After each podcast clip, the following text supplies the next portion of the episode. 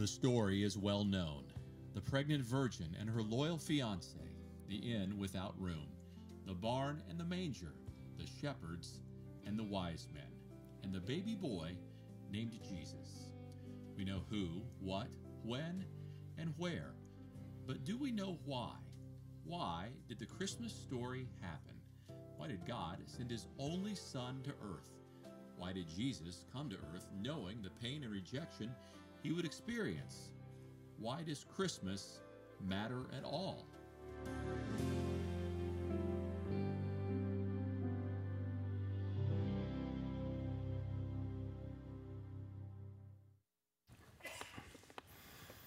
Yeah, so over the last 10 years, we have uh, given away 100% of our Christmas Eve offering. And we do that because we believe in abundance and we believe in generosity and we believe in uh, blessing our community. So we have planted a church in Cuba. We have provided uh, water wells for people in Nicaragua. We supported Youth for Christ uh, missionary here in Omaha. Last year, we built probably hundreds of beds for uh, students to go to Miller Park Elementary School. So this year, 100% of our uh, Christmas Eve offering is going to go to an organization based out of Omaha. It's called Bridges Out of Poverty. So a few months ago, I was having lunch with one of their board members who belongs to the church, uh, their CEO, and then also the founder, who's like their development director now. And this is such a cool thing. I brought it back to our staff, and uh, the staff like was pretty much unanimously in support that this is going to be our Christmas Eve offering. So what it does is it's an uh, eight to 10 week program. Uh, someone will take a class for these uh, two or three months or so. And then after they're done with the class, um, and 96% of the people who start the class, uh, they finish the class. So after they're done, their income is like $1,200 a month higher than it was like when they started the class. They'll have had a debt that's paid off. They'll have a community. During the time, they have teachers, mentors, uh, coaches. You know, they're matched up with um, people that can help them, uh, you know, find more meaningful work. Now, what's really cool is it's not just helping this one person, because this one person is usually part of a family system, and this one person usually has uh, a number of children. So basically, this program, uh, it's seeking on eliminating poverty uh, in the Omaha area. Now, Marcus Bell, the CEO, he's going to be here uh, next week. I'm going to interview him briefly. But a number of people have been asking about the Christmas Eve offering as you kind of do some of your year end planning. So, what we're going to do is we're going to do this uh, at Miller Park uh, Elementary School. So, this is a neighborhood that we're uh, very familiar with. Uh, these are going to be people that we know. I talked to the principal the other day, and he's excited about this. So, what we're going to try to do is one class, it's 10 people per class. So, we get to change really the direction of uh, 10 families in the Miller Park area. It's $3,000 a student that covers the training, the mentoring, uh, the coaching. It gives them uh, some assistance as they're getting through the program. So, what we're trying to do is raise $30,000, and that's going to be a class of uh, 10 uh, in the Miller Park area. Now, I think it's quite possible we might be able to do two classes. Uh, that would be obviously $60,000. So there's some of you right now, you're thinking, you know, I can do a student and uh, that's going to get us closer to our goal. And, you know, some of you will do that. There's some of us that can do a half a student. Uh, there's some of us that can do a tenth of a student. And um, we're going to collaborate with nine other people in the church. And we're going to make sure that we're doing our part to help people um, escape poverty. Jesus had a special place in his heart for uh, poor people, and we do here at the Water's Edge as well. So that's coming up. Um, not asking you to give anything this morning.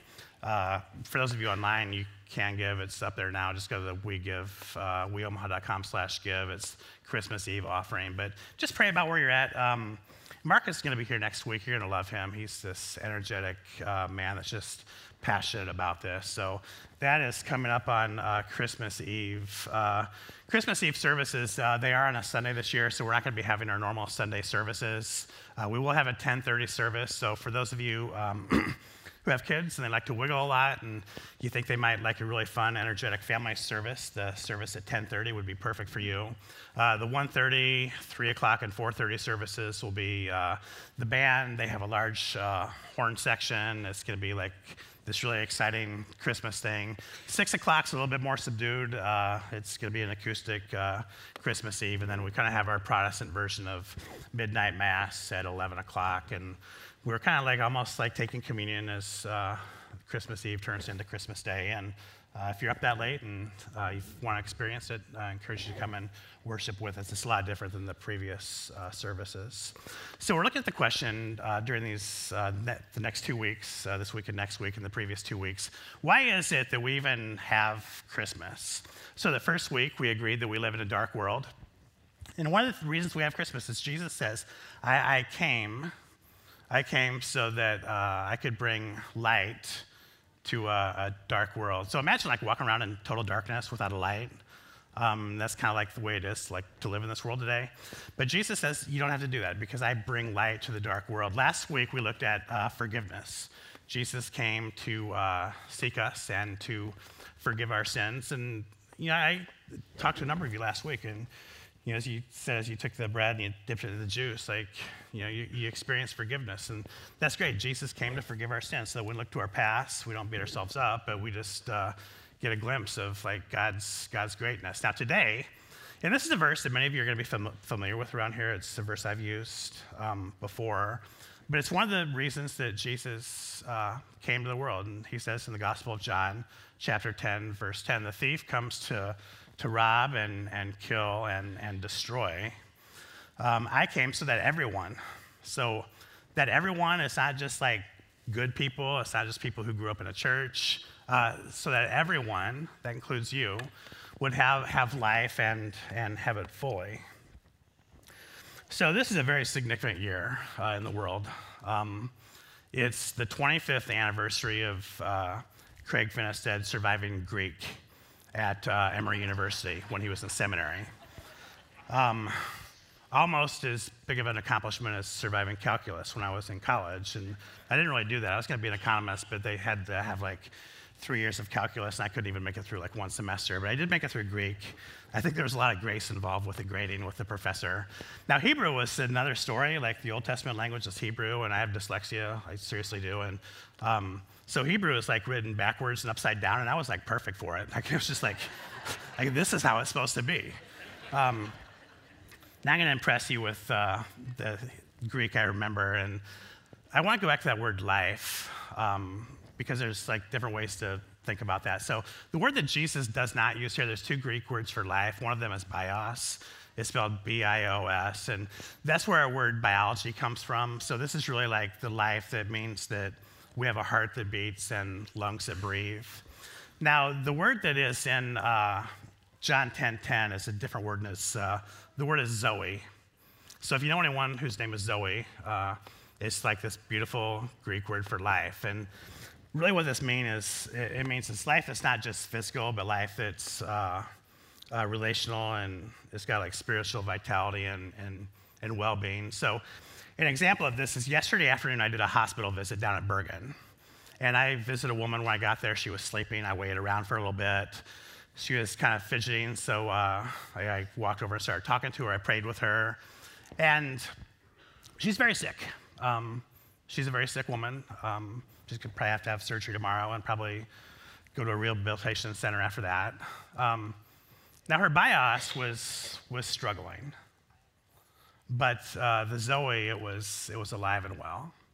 You know, she was asking about my kids. Uh, she was asking about the church. She talked about like her Monday morning Bible study and how these women were like a constant source of uh, encouragement and, and, and solidarity. Um, you know, we talked about the future a little bit, and it was like it was Zoe. It wasn't you know focused on just the heart and the lungs and all the other parts of the body. It's the, it's the life that Jesus was talking about, like the spiritual uh, relational, emotional, and, and, and the physical as well. Now, the second word is uh, the word for fully. So at the end, it talks about, uh, you know, I came to give you life and I came to give you uh, fully. So um, here the word is perisson. And this word, it really means like excessive, it means uh, greater. Um, it means like abundant. So actually, when Paul, for those of you who were around last month when we were doing the series Immeasurably More, so Paul would have used the same Greek word when he was talking about immeasurably more. It's really like this life that is uh, immeasurably more. So um, let's look at the verse once more, and I want to look at the second word here. So a, a thief comes only to rob and, and kill and, and, and destroy. So look at the word thief. Um, now, there's some of us that don't even believe that Satan exists. Um, now, if we believe Satan exists, we believe he's kind of this harmless creature that Jesus, you know, took care of 2,000 years ago. When we think of Satan, you know, we might think of uh, something like this. Now, here's the deal, though. Like, the most dangerous enemy is one that we believe doesn't exist, or one that we believe uh, is not powerful. Now, the enemy is, is most dangerous when we, when we forget about them. So, uh, back to John 10 10, I want to look at three more words. The thief, Satan, um, and he's out there, he exists, he's alive and well, he's still strong and powerful. Um, Satan comes only to rob and kill and destroy. Like, that's his, his three goals. Now, we'll get to what Jesus does later. But Satan comes to rob and kill and destroy, to to steal and uh, murder and to, to, wreak havoc. Like, that's his tactics. Um, now, they become more dangerous when, you know, we're not aware of, like, his presence in the world. So here's a list of 10 things that I see as Satan's tactics. I have these in no specific order at all. Um, I just randomly put them up there. I'm not going to talk about all 10. I only have time to do nine of them. So I want to talk about a few of them, though. Like, I want to talk about division. Like, when we um, were going through our topics, uh, when we're going through our denominational affiliation stuff this spring and back into the winter, like, I worked more hours, I can guarantee you I worked more hours in 2023 than I have worked any other year in ministry. Um, and the reason why is I knew that division would ruin the church. And I knew that unity would allow the church to prevail. Yeah, I met with over uh, 60 individuals and families and groups, you know, just to listen and to pray and to learn, um, you know, to cast vision of what an apostolic uh, church looks like. Yeah, I knew that we could be greater together, um, unified, than we could be separately as, as divided. Now, we saw like this beautiful example of this yesterday. Like yesterday, we didn't see division. Yesterday, we saw like the power of unity. You know, so I got here and all I did was, you know, walk around, take a video, and pray and encourage a few people. But like it was absolutely amazing what happened here yesterday. There's over a thousand people who walked through the doors of, of this church basically to receive hope. You know, they receive Christmas presents for kids who wouldn't have got them otherwise. They receive food for uh, families that may not have had it otherwise. They receive gift cards so they could do uh, things that they wouldn't be able to do otherwise. Now, this wasn't because of division, and this was because of collaboration and unity. You know, it's so cool to see the people of archers like playing our role. I mean, I think you all probably gave, and there's no way to tell what the total is, but we estimate it's probably between fifty and sixty thousand dollars. It'd be thousands of volunteer hours. But the really cool thing is we couldn't do this alone, and we shouldn't do it alone. There was the Millard Business Association, like this is their thing. Like we're just uh, we're just helping them out. There's business people, the school, the Millard schools, like helped us out on this. You know, so many people. Um, it was like this beautiful thing, and it teaches us that Satan wants to divide, so things like this can't happen. God wants to unify so things like this can. Now, um, it's not just in the church either, it's, it's, in the community. So this has been like, so they had these uh, testimonies on um, Tuesday at the Congress. You know, so there's three college presidents. One was from uh, MIT, one was from Harvard, and one was from Penn University. And you know, she ended up resigning yesterday. And really, what, we are what they were talking about was uh, anti Semitism um, which in absolutely zero form is it's, it's always wrong. It's always wrong to uh, be divided. You know, there should never, ever be a student who has to be fearful about going to class, regardless of where they came from. Islamophobia, that's wrong as well. You know, it's wrong to, to be divided. It's right to be united. And like what these schools are dealing with is, and the reason these presidents are so much stressed is because their colleges that they serve are divided. You know, a divided world is, so it's, you know, just so you know, it's not going to get any easier. There's a, there's a presidential election coming up um, in uh, 2024. And, you know, in this room, like there's Democrats. In this room, there's Republicans. In this room, there's independents, there's libertarians, there's people who could care less. And somehow in 2024, the best thing that we could do as a church is say that despite our differences, we are going to be united, not divided. Because unification glorifies God, and division is exactly, is exactly what the thief, what Satan wants. It, it, robs people of peace. It kills innocent people. It destroys dreams. You know, my grandpa, I've talked about him before. Um, he moved uh, to the United States from Norway in the 1930s. So his job, his job was, some of you might remember back in the days in the 50s and 60s and 70s when they were building schools and they were building buildings. Um, you know, they would put plaster on the walls with those really cool designs, and like that was his job. His best friend lived across the street in a big house.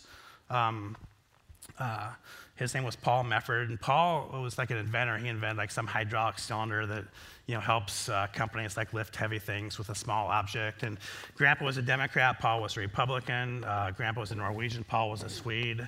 You know, one thing there's a huge division there, and you know, so what do you think these two men did? They didn't nitpick over political affiliation or argue about who was wrong and who was right.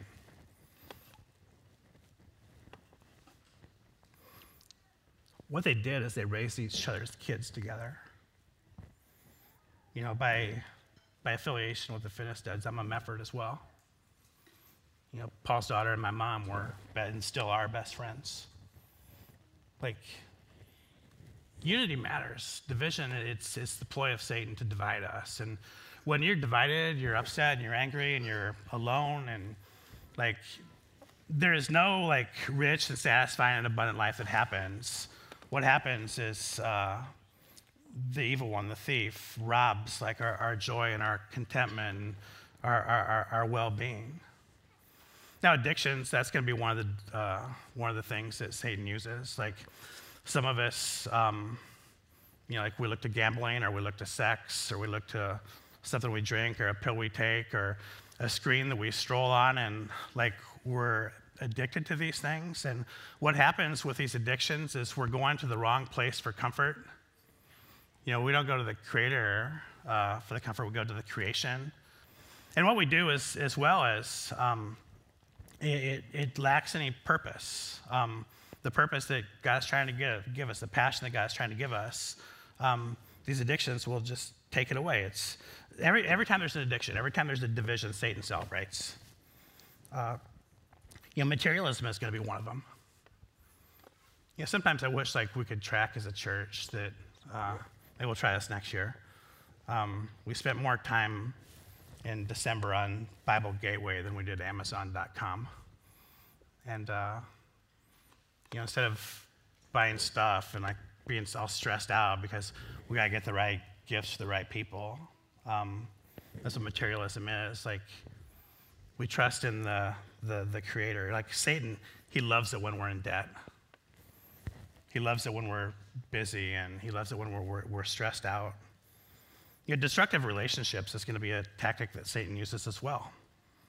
So, our mission at the water's edge has always been, and you know, as long as I'm here, will always be to love or to lead people into a, a growing relationship with God and with each other. Now, that second part is, is very intentional. Now, part of this is taken from the Great Commandment. So, when Jesus asked what the most important command was, he said it's to love God with all your heart and your soul and your mind and your strength. And then he says, and to love your neighbor as yourself. So, that's where we get that. But the other part, like when we were talking about this back in like 2005, 2006, is that we knew that like the the quality of our life is directly co- correlated to the quality of our relationships.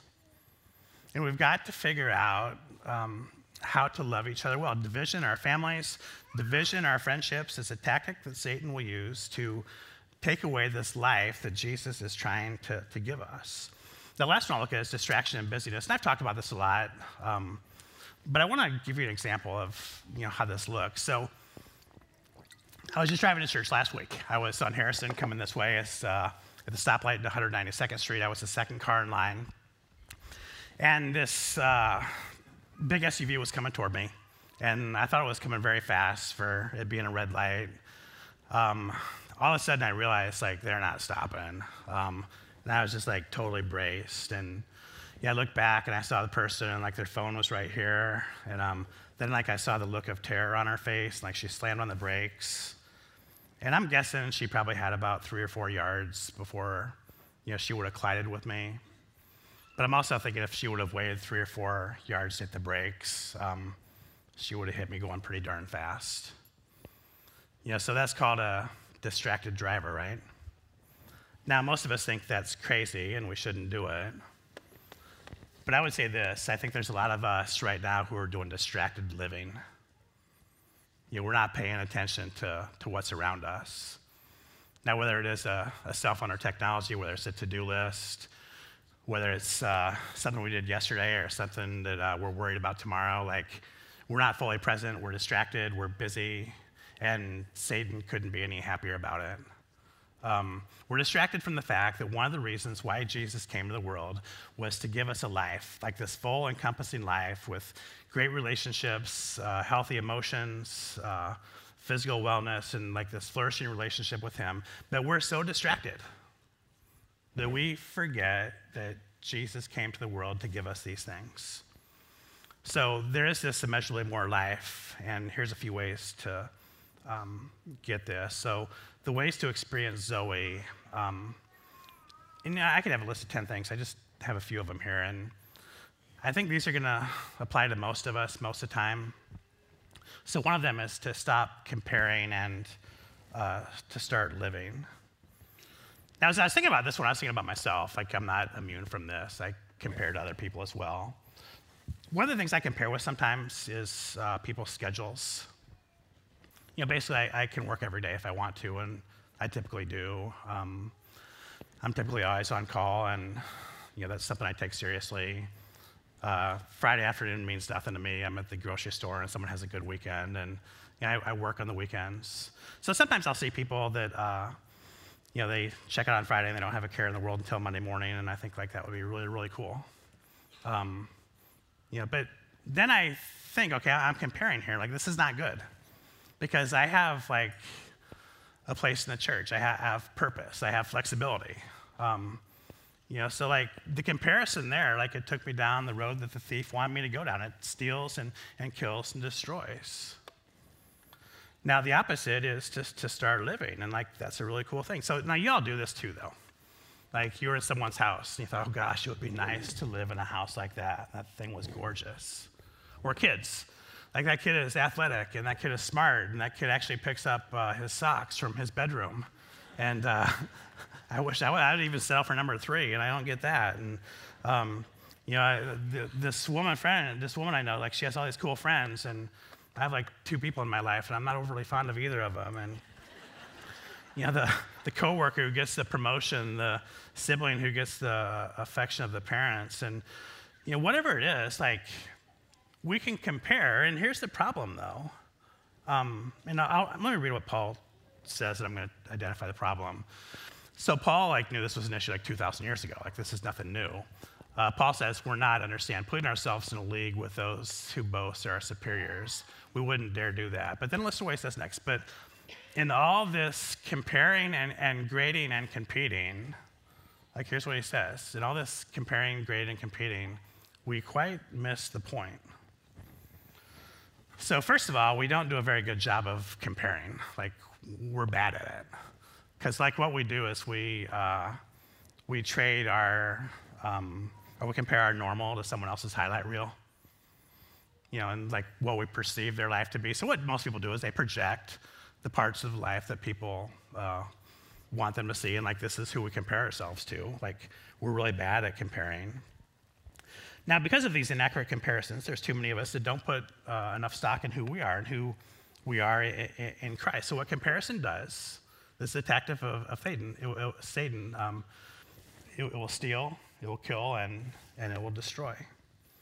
Now, here's like, uh, if you are going to compare, like, here's the way you should do it. Don't compare yourself to who you perceive other people are today.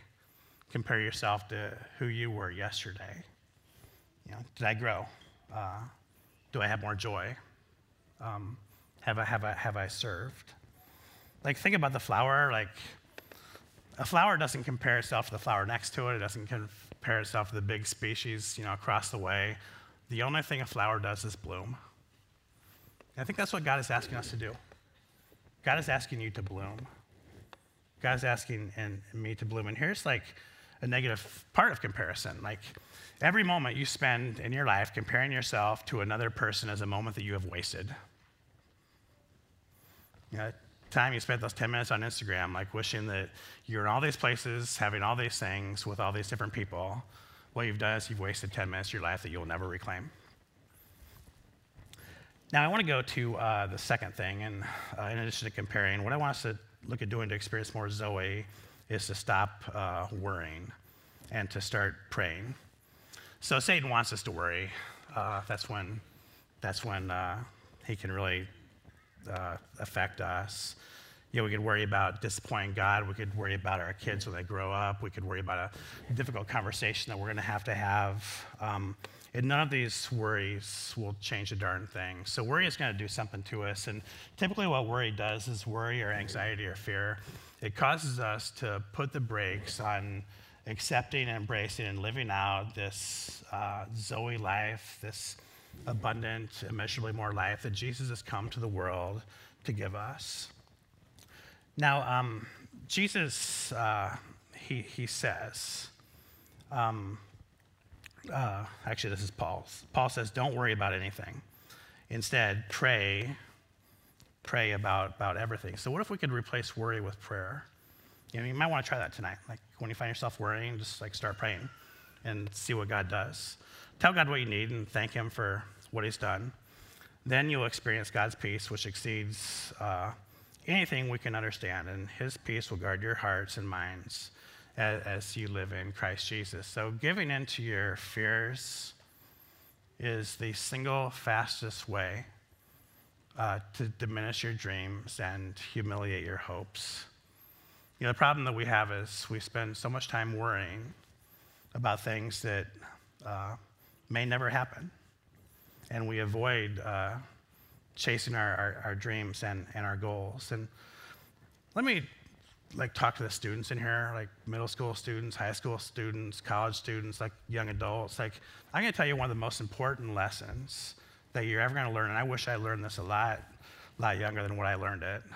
Um, your ability to conquer your fears is probably going to be one of the two biggest single predictors of your success in life and your um, ability to experience the, the Zoe, the life that God has, has come to give you. Now, God gives us this thing called courage. He tells Joshua, be, be strong and, and, and courageous. Do not fear. Don't be afraid. Be strong and, and courageous, and remember that I'm with you. Now, here, here's the skill the skill is to move forward, to take your foot off the brake and to put it onto the gas pedal now, when you do this, there's still going to be some fear that exists in your life. You know, there, there's very few times when I move forward that there hasn't been some fear that has existed, but there's something that's more important than your fear. You know, so God gives us this courage so that we can move forward in life despite our fears. The last one we got is uh, stop uh, conforming to culture and start following Jesus. So does anyone know what an NPC is? So you guys know what an NPC, right? Yeah, so it's the non-playable character. So like, like in video games, like you have Luigi and Mario, and they're kind of like the stars, and then like you have all these people in the background. They're kind of like uh, NPCs, is what they're called. Um, so Satan wants us to be an NPC, um, the non-player character. Like Satan wants to be a, wants us to be a spectator and to watch everyone else uh, live life while we lose ours. And Jesus says, I want you to be a participant. yeah, I've come to give you a rich and a satisfying life, and I don't want you to be a spectator. I want you to be on the field. Like, you know, Satan wants us to be a consumer, you know, to become obsessed with, with stuff. Um, God wants us to be a contributor, you know, to be a difference maker. You know, so I, I love this verse in Romans 12, too. Like, don't allow uh, this world to mold you into its image. Listen, do not allow this world to mold you into its own image. Instead, be transformed from the inside out by the renewing uh, uh, of your mind. You know, don't be transformed by culture, follow Jesus. As a result, you'll be able to discern uh, what God wills and whatever God finds good, pleasing, and, and complete. So, if you're married, um, have you ever had like a discussion with your spouse about the temperature of the house? So, Amber's here. I'm going to be in trouble for this one when I get home. But uh, so one of us, uh, one of us is chronically hot, and um, the other is uh, chronically cold. Um, so I won't say who's who, but um, Jesus was uh, chronically hot, and I kind of like Jesus a lot. So. So we're having this discussion, and like, I mean, what do you do about this? We're sitting like five feet away from each other, and it's like, so I go upstairs where it's you know warmer, and she goes downstairs where it's colder, and like it, you know, it works. Um, but here's here's where I want to end this thing, um, and it's like, let me just read this. Don't be a thermometer that merely reflects the the cultural temperature. And so God is not leading us to be a thermometer that just says, okay, this is the way things are, so therefore this is the way I'm going to be.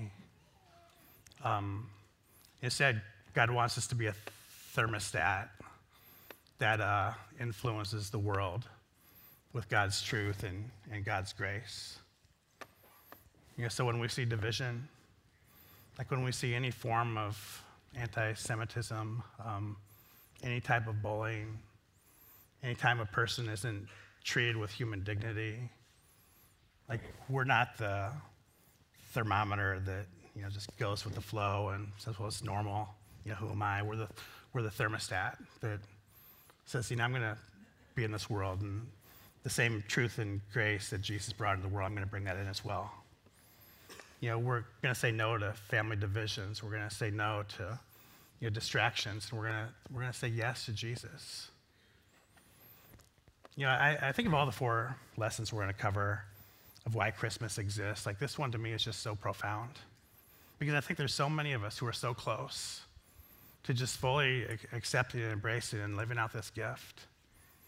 You know, so one of the reasons why we have Christmas is, you know, it's like, you know, when I, when I dropped off Benjamin last week in Washington, D.C., like, I saw for him, I, I want this kid to have great relationships. I want him to find work that's meaningful. I want him to find people that you know he can share his life with. I want him to explore and, and, and discover. Now, this is an imperfect dad who wants this for his son. Our perfect, loving Heavenly Father who has created us wants all this and so much more for us. And that's why he sent his son, so that we can experience this, this life, this immeasurably more life. So, God, we come to you right now and we pray. We, um, we, we saw those 10 things up on the screen, God, and there's, there's confession that we have, Lord, that there's sometimes that we've believed these things, there's sometimes we've practiced these things, there's sometimes we've uh, stumbled or fallen into these things. God, um, we, we pray for uh, unity. We pray, and it starts with us. God, we pray that it, it starts in our families. We pray that unity starts in our, uh, in our church and that we can model that for the world. God, we pray for unity in the world. Lord, we, um, we pray that uh, we'll stop conforming to culture and we're going to just keep following you more closely. God, we pray that during those times where worry or fear or anxiety comes to us, that the first thing is we're going to pray, and God, just give us, give us the courage to move forward in life. Uh, you know, despite some, some fears that might exist, we don't want fear to humiliate our hopes and diminish our dreams. We we want courage to move us into this life that you're trying to give us. And Lord, I know that uh, you know there's there's uh, some of us that have come here, and it might be like the uh, you know first time we're here. We haven't been here for a, long time, and God, I, I, pray that even today can be a time where we um, you just commit and we renew and we uh, just uh, cling to you and your grace and your truth. And God, help us to open this, this, this present that you're giving us, this gift of life that uh, flourishes, this life that's full, this life that is immeasurably more. So, God, uh, is one church, it's one community, and one voice. We come and we pray the prayer that Jesus taught us to pray. Our Father, who art in heaven, hallowed be thy name. Thy kingdom come, thy will be done, on earth as it is in heaven. Give us this day our daily bread, and forgive us our trespasses, as we forgive those who trespass against us. And lead us not into temptation, but deliver us from evil. For thine is the kingdom, and the power, and the glory forever. Amen. Hey, just uh, two things real quick. One is we have these Advent calendars. We gave them out. We still have more of them if you want one. But on the Advent calendar today, there's a thing for an ornament. Um, so we have all the ornaments. So I want you to take one of the ornaments with you on your way out. Um, put the ornament on your tree. And as you look at the ornament tonight um, in the future, just remember that one of the reasons why we have Christmas is because Jesus wants to have uh, a full and a rich and a satisfying life for all of us. And the second thing is if you're new, if you're fairly new, even if you have not registered, we invite you to come and we encourage you to come to Starting Point. We'll start in a few minutes. Uh, we'll have you in and out of here faster than you could go to a restaurant. I just love to meet y'all. I love to hear your stories. The rest of our staff will be there as well. So just leave this room, take a right. It's in our big uh, community room in the new expansion. So hope to see you at Starting Point. by Otherwise, uh, have a great Sunday, and we'll see you here next week at the Water's Edge.